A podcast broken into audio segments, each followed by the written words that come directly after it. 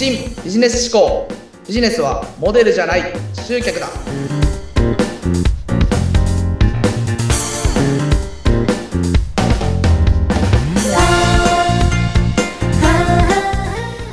皆さんこんにちは。KY&KS の山下です。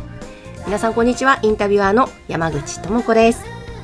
この番組では毎回学生企業が現役大学生の山下小太郎さんに新ビジネス思考ということで様々な視点からビジネスについてのお話伺っておりますがさあ今日はどんなテーマでしょうか？はい、えー今日はですねこれまでは広告主に広告についてこうお話をしてきたつもりではいるんですけれども今日はちょっと違った視点で企業ブランディングっていう風な視点でお話しできればなと思ってます。おーこの企業ブランディングブランディングをどうするかってどのね企業も悩まれますよね。そうですね。あのまあ、これまでも企業ブランディングっていろんなところで言われてはきていたんですけれども、最近、最近というか、まあ、ここ数年、その需要っていうのがすごく、その必要性っていうのがすごくとこう高まってきていて、というのもですね、これまで、ちょっと少し前遡ると、じゃあ、何かしら広告やります。じゃあ、テレビ CM やりますとか、リスティング広告やりますとか、じゃあ、広告費、広告費をこう、じゃあ、例えば毎月10万なら10万、100万なら100万ってこう、どんどんどんどん増やしていけば、その分だけ、まあ、集客っていうのも、まあ、2倍、3倍とこう、どんどんどんどん増えてきてた。っていうのが、まあ、これまでの広告業界というか、まあ、マーケティングだったと思うんですけど、まあ今って、まあ、はい。その時に比べると、やはり、なかなか、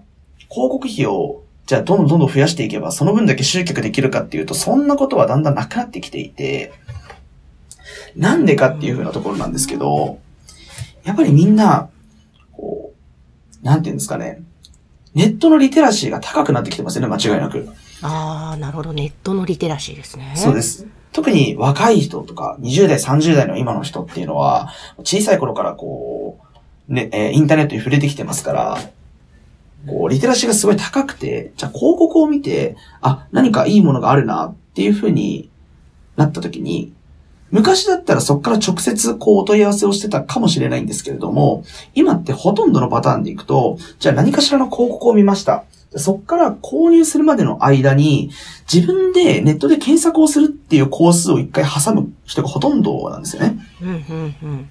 じゃあ、例えば A っていうサービスがあって、じゃあ A っていうサービスのリスティング広告を打てば、昔はそこからすぐにお問い合わせがありましたと。ただ、今って、その、リスティング広告から直接お問い合わせするんじゃなくて、じゃあ仮にリスティング広告を見ても、その後にもう一回サービス名で検索したりとか、会社名で検索をして、あ、このサービスって本当にいいものだなってなってから買う人っていうのがだんだん増えてきてるというふうな感じなんですね。トレンドとしては。うんそうすると、じゃあこれまでは広告のクオリティ、例えばバナーのクオリティとか LP のクオリティがすごい高ければ、それだけでこう、どんどんどんどん集客できたものが、今はそうはいかなくなってて、じゃあ自分の会社名で検索された時の会社のホームページって今綺麗ですか？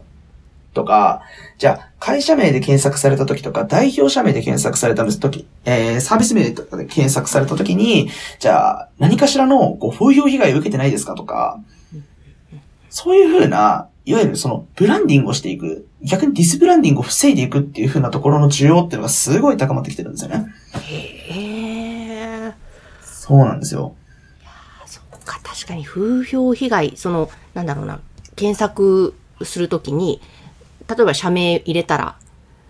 こうなんだろう口コミ悪悪いとかなんか評判 なんかそういうのがくっついて出てくる場合ってあるじゃないですか。はいはいはい。この本当おっしゃる通りブランディングに関わってくるババッドな部分ですもんね。そうですよね。あの、今おっしゃられたように、こう、逆にそのディスブランディングにつながるような悪い口コミだったりとかが、じゃあインターネット上にあると、もうそれだけで、いや、そのサービス本当に大丈夫かなっていう風になる人が結構多いんですよね。うんうんそうなんですよ。なので、まあそういったディスブランディングを防ぎつつ、自分の会社をどんどんどんどんブランディングしていくっていうのが、まあニーズとしてすごい高まってきてるよねっていう風なのが、まあ最近のマーケティングのトレンドではあるんですよね。へえそうなんですね。そうです、そうで。す。で、だから前回もちょっとお話ししたと思うんですけど、あのー前回確かクッキーがこう、廃止されるよみたいなお話をちょろっとしたと思うんですけど、はい。まあそれによって、まあ、要は、広告のあり方が、ちょっと変わってきてるよね、みたいな話をしたかもしれないんですけど、じゃあこれまでは、そういうのも踏まえてね、これまでは、えー、お金を使うべきところって、広告に、どんどん広告費を割くっていうのが、まあ当然トレンドだったんですけど、そうじゃなくて、なんていうんですかね、企業をブランディングする、例えばじゃあホームページをめちゃめちゃ綺麗に作り直しましょうとか、うん。あとは、えー、じゃあ、ブログだったりとか SNS、こういうところをどんどんどんどん構築していって、企業としての信頼感を高めていきましょうとか、逆にそういった、最近すごいそういうサービス増えてますけど、あの、悪い口コミがこう書かれてたら、それを、なんていうんですかね、察知して、今こういう悪い口コミ出てますよ、みたいなのを、こう、集計してくれるツールとかも実は出てきてるくらい、ディスブランディングを防ごうっていう動きは、あのーよくあるというか、ニーズが高まってきてるところでは実はあるんですよね。うん、うん、うん。そうです、そうです、そうです。なんかそういう風なところにお金を使っていくっていう方が、今は実際大事だったりはしますね。そうです、そうです、そうです。そうなんだ。じゃあ、ブランディングももうここ数年で、だいぶその意味合いとかやること、やるべきことが結構変わってるわけですね。結構変わってきてると思いますね。なんか逆になんか原点回帰してるみたいなイメージの方が強いかもしれないですけどね。おー、原点回帰。昔って例えば、えー、もう本当に僕が広告業界に入るずっと前ですけど、じゃあ、えー、新聞だったりとか折り込みチラシに広告を載っけようとか、テレビ CM を打とうとか、結構キラキラしてる広告業界があって、うんそれってある種企業ブランディングですよね。はい。ぼんやりとしたこういう層に対して、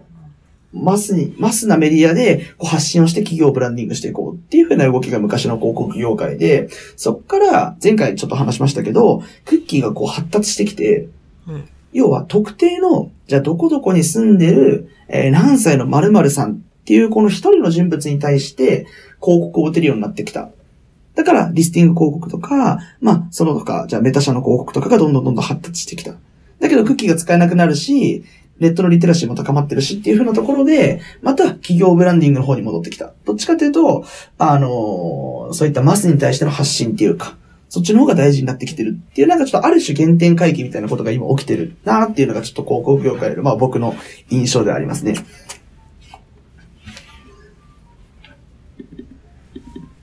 まあ、あのーこれまでの広告業界の、例えば広告代理店とかが、じゃあ、じゃあ僕もそうですけど、じゃあこれから生き残っていきましょうとか、より成果を出していきましょうってなった時に、結構今でもあるといえばありますけど、あのじゃあ広告費をじゃあどんどん追加しましょうっていう風な提案をするところだったりだとか、じゃあこの広告を打ちましょうっていう風な提案をどんどんどんどんしていく企業ってのは結構ナンセンスだなって僕は思っちゃいますね。こんなこと言っていいのかわかんないですけど。ですね。そうです、そうです、そうです。そうか、じゃあそうすると広告を打つのではなくて、そうじゃないところでの自分の企業のブランディング、ブラッシュアップっていうところを今は考えた方がいい。とすると、なちょっと具体的にポイントというとまとめると、例えば、まあ僕がまず一番やった方がいいと思うのは、まあホームページだったりとか自社メディアっていうところの構築が一番大事だと思いますね。うんまあまずはホームページですよね。まずホームページが汚いとか、綺麗じゃないとか、あとは、なんていうんですかね、こう、なかなか、その企業が何やってるのかわかんないとか、これが一番まずいんで、まあまずはホームページしっかり回収して、で、ちゃんと綺麗なものにしていく。で、ちゃんと企業理念とかも乗っけて、会社の情報とかもまあある程度必要最低限のものは乗っけてっていう風なところがまず第一。で、それができてきたら、えー、次はまあ自社メディアですよね。じゃあ自分の、えー会社にこう関係するところ。じゃあ、じゃあ、僕みたいに、じゃあ、えー、広告代理店なんだったら、じゃあ広告に関するお話をするとか、まあ僕のポッドキャストもその一つですけどね。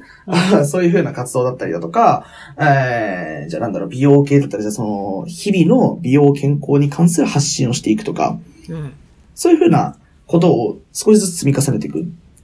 それで、えー、じゃあ会社のブログを更新したりして、だどんどん自社メディアをこう、少しずつ少しずつ大きくしていくとか、あとはじゃあ SNS とかもそうですよね。SNS も広告をやるんじゃなくて、じゃあ自分の SNS、じゃあ個人としてのアカウントを構築していって、そういったところで、あの、企業をブランディングしていく。うん。とかっていうことが、こう、すごい大事になってくるかなと思いますね。うーん。やっぱりそうやってコツコツ積み上げて、ファンをしっかり厚く深く作るっていうことが大切なんですかね。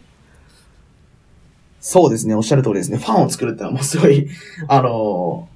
だいぶ的を置いてるというか、すごいビシッとくるような言葉ですね。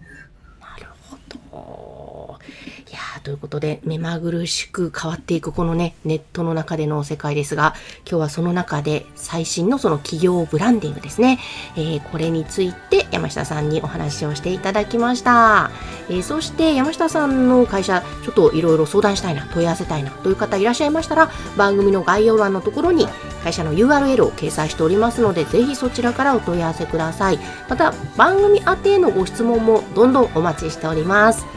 えー山下さん、今日もありがとうございました。ありがとうございました。